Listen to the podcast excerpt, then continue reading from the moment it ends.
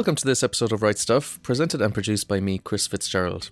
This episode features Niall MacMonagle, who is incredibly knowledgeable and passionate about poetry, which I think really comes across in this conversation too. He's a teacher and a collector of poetry, being responsible for some much loved anthologies, including Lifelines and Windharp, and texts for presenting poetry to students like Poetry Now. I recorded this at the recent Listowel Writers Week, so thanks a million to all those involved there for letting me do this. Please like, share, review, subscribe, and you can follow me on Twitter at RightStuffChris. This is Niall MacMonagle. Niall, I just wanted to have a chat with you in general because you have been called, what is it, the most trusted commentator Well, on now- poetry in Ireland. That's just spin, Chris. But you know, we'll just we'll just park that. But poetry is my favourite art form. I cannot understand, and it saddens me no end that people are some people are indifferent to poetry because there's a poem out there for everyone. And if you look at it this way.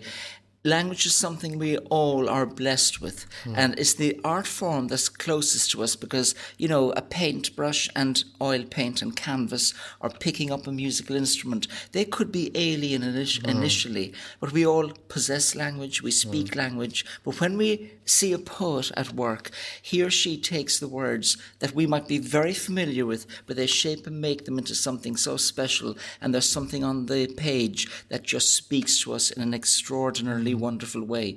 I mean, I was listening to Tishani Doshi and John Kelly in their event at Listowel this year, and just to hear how they're taking the world. I mean, Tishani Doshi has a poem about um, Koreans combating suicide by doing coffin therapy. Now, she read about this in a newspaper. That's a very serious issue. But she, as it were, takes that idea, explores it in a poem. Or John Kelly will look at how his father was a carpenter, and in a way, he's exploring the relationship between him and his father. And then it segues into a kind of a meditation on Jesus and uh, becoming a carpenter. So it brings you places that you might not ordinarily go. But yeah, and like at the start of that, you said that a lot of people are indifferent to poetry. It's not. I think it's even more than indifferent. Some people just have.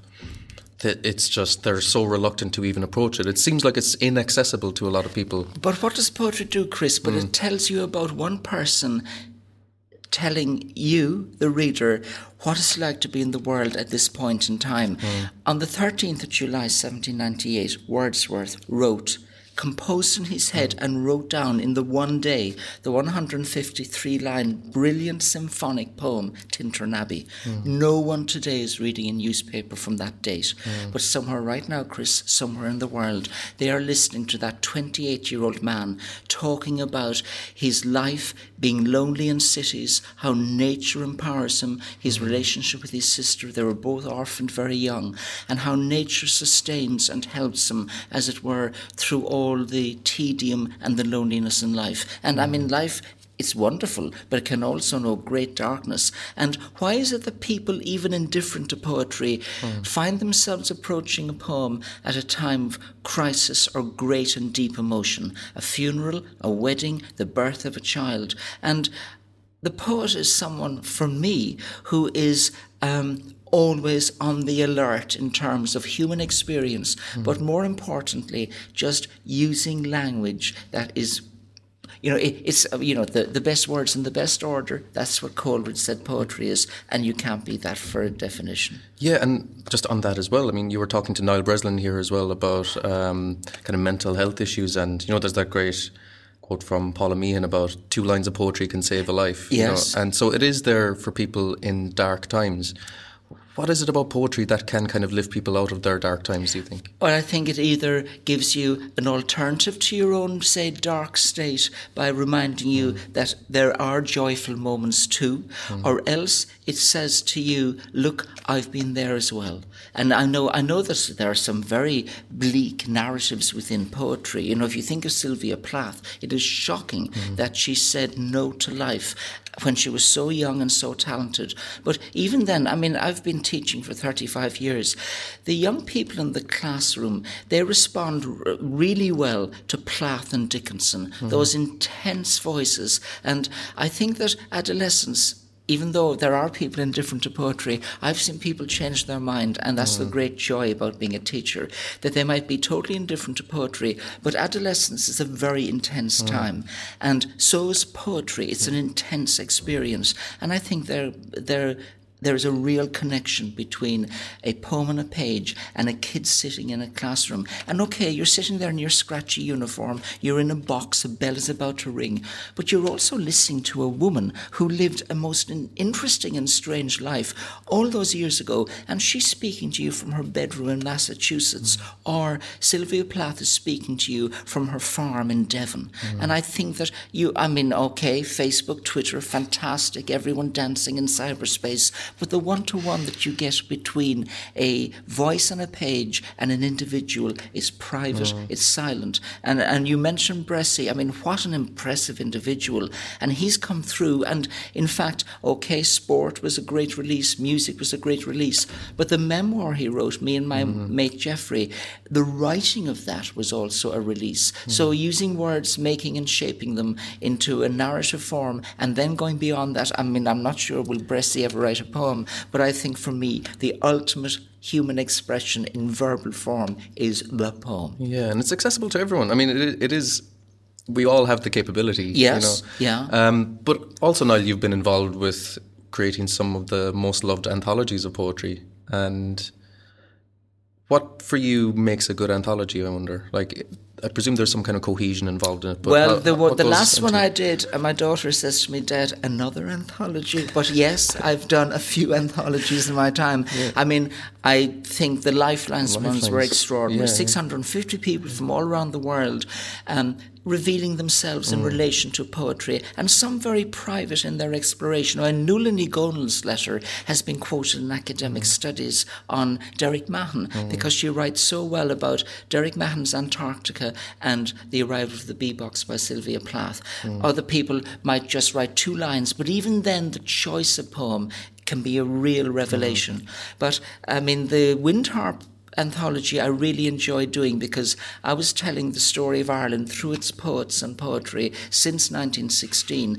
And mm. so you begin with Pádraig Pearse's mm. The Wayfarer. I mean, written so close to his own death, celebrating life and um, valuing the beauty of life. And then you come through poems that are exposing the dark side of Ireland and the Magdalen laundries, the um, beauty of the natural landscape, um, the whole conflict in the north of Ireland. So you've got men and women telling you something about Ireland as we move through the decades. We, there's a poem there about rural electrification. Mm. And the very first thing I put down in that anthology was a quotation from Paula Meehan at the beginning of the short introduction. Paula Meehan says, nothing is ever lost that makes its way into poetry. So it's a mm. record mm. of our life and times. And um, I've met people, you know, who've read it and they, they're American, mm. but they were grateful that they were given some kind of a narrative about a country they visit often, and there were things in there that surprised them in terms of mm. just Irish poets. Um, revealing something of their take on the country that they that, that they live and work in. It becomes like a history book as well as a poetry yes, book. Yes, it know, does. because it's it's it's almost like an oral history. Yes, but uh, yes, but I mean, um, the yes, you're right. Mm. It's it's a, a snapshot or a, a, a, more considered painting mm. of a, a period in terms of that person thinking about his or her life and times or meditating on something in the past. Yeah, and these these series, Lifelines and Windharp, they they were for general poetry audiences but that's you've also right. you've also yes, been involved with poetry now, which is for, for students. That's right. Yeah. Um, I mean, what's the difference then when you're kind of? Well, I mean, uh, the I mean, um, there there is the argument out there that oh. Um, I hate I hate when the teacher explains the poem to me. Why can't I have my own interpretation? Mm. Look, um, there, uh, the poet is um, someone who writes for himself. He's not writing for an audience, but the poem is sent out into the world. And then when you sit down to read the poem, there are things that you might um, like to be invited to think about. For example, if you look at the brilliance of Yeats and Easter 1916, mm. it's a poem in four stanzas. Two stanzas are 16 lines long, two stan- stanzas are 24 lines long. 4, 16, 24. Yeats says, I number them in my song in that poem. In the very numbering of the stanzas on the page, he builds in the date of that seismic event in Irish history. Mm. The fourth month, the 24th day, the year 1916. Now, if a kid. Never knew that. uh, well, that, that, that lights up a kid's yeah, mind, yeah. and their, their, their respect for Yeats soars, even mm. at that little technical detail when you look at the poem. So, I mean, when I when I um, when I did those poetry textbooks for school and ongoing, I like to think that I'm not telling them how to think. I'm um, I'm telling them, you know, ways of approaching the poem. Mm. Uh, that um, the, the, and I'm not telling them what to think. Mm. I'm just saying, look, here is a poem. It's by a certain poet. I give a biographical detail that they can ignore or not. And I just I, I love scholarship when it comes to a detailed little commentary on a word in the poem. And the poem is the thing, mm. the poem on the page. But they might want to look at the glossary, they might want to look at a critical commentary and just take on board what um, they say in relation to someone else. For example, there's a beautiful poem by Eavan Boland mm. called um, this moment. And it's a little lyric poem that moves down the page in very short lines. But in the critical commentary, I put all the poem into two sentences as a piece of prose. And it's just such a different okay. way of speaking that mm. poem because the poem needs to breathe mm. and offer you silences and mm. spaces. So something like that, I think, is just a convenient way of saying, of course, the words are important, but also the way the poem is made and shaped on the mm. page. And on the page, but then also Yeats were often referred to his words as lyrics, and oh yes, kind yes. of the. So I presume you'd be a proponent as well of reading out loud and oh, listening to poetry as opposed to just reading. out loud, Chris. I invite them Mm. to learn a poem by heart. Mm. And I, Heaney was a big proponent of that as oh well. Oh yes, I, I, I, think that Poetry Aloud, this All Ireland. Um, um, celebration of the Speaking of Poetry mm. Aloud in Dublin, uh, in Ireland, which takes place every um, November in Dublin is a wonderful thing. Last year, 1,700 yeah. young people entered, yeah. and they come with poems in their hearts and their heads. In fact, the woman who won last year was a woman from County Kerry, okay. and she spoke in her final a very challenging poem by Pablo Neruda about I'm telling you a few things, and it's about the slaughter in Chile. Mm. I mean, uh, and and in Spain. I mean, these are poems that are politically charged, but it was amazing that this girl found that poem in life Lifelines. And I asked her afterwards, Magella Vota is her name. I said, Why did you pick that particular poem as one of your poems? And she said, I have a great admiration for Fintan O'Toole, and it was his choice of poem in Lifelines. All right. Okay. And it's a long sustained poem, yeah, yeah. powerful.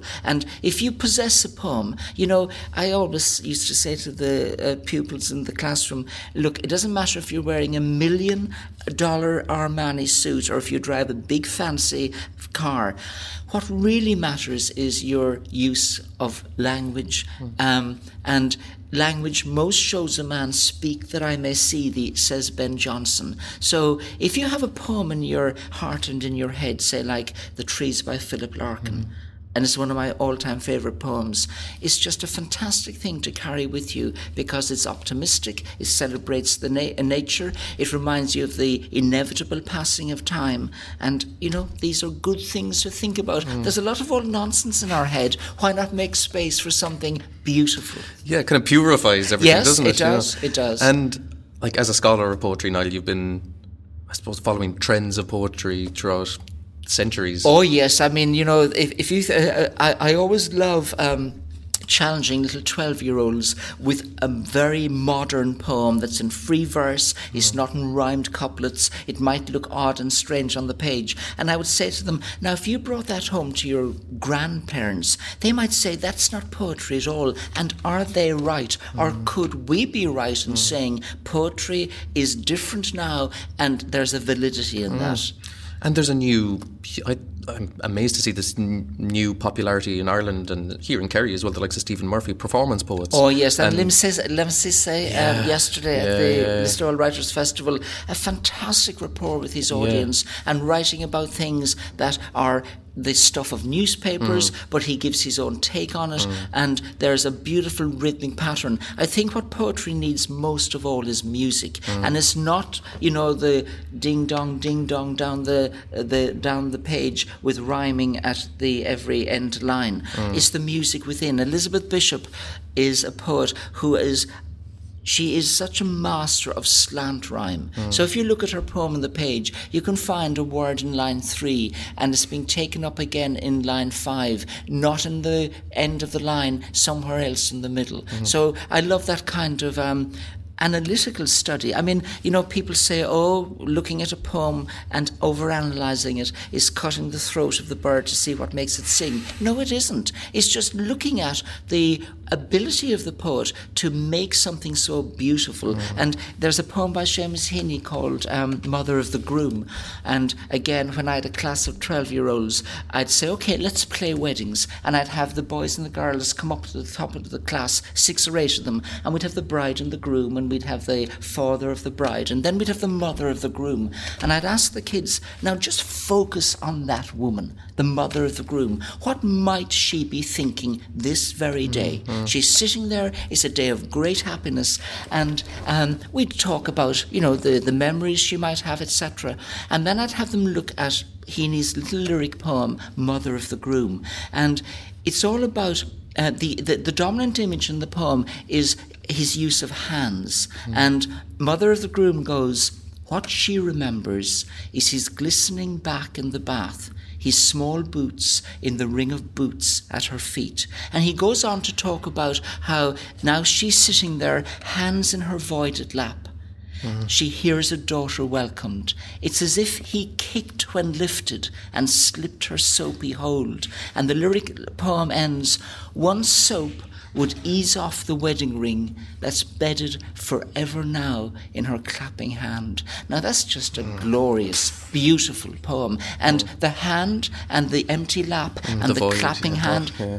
Absolutely beautiful. Oh, incredible! Yeah, Niall, it's been a pleasure to hear your passion for poetry. Uh, like it's kind of it's so early in the morning as well. So I'll, I'll let you have your breakfast, Niall. That was an absolute pleasure. Thank you Thanks so much. very much, Chris. Thank you. That was great. All the best. Thanks, Niall.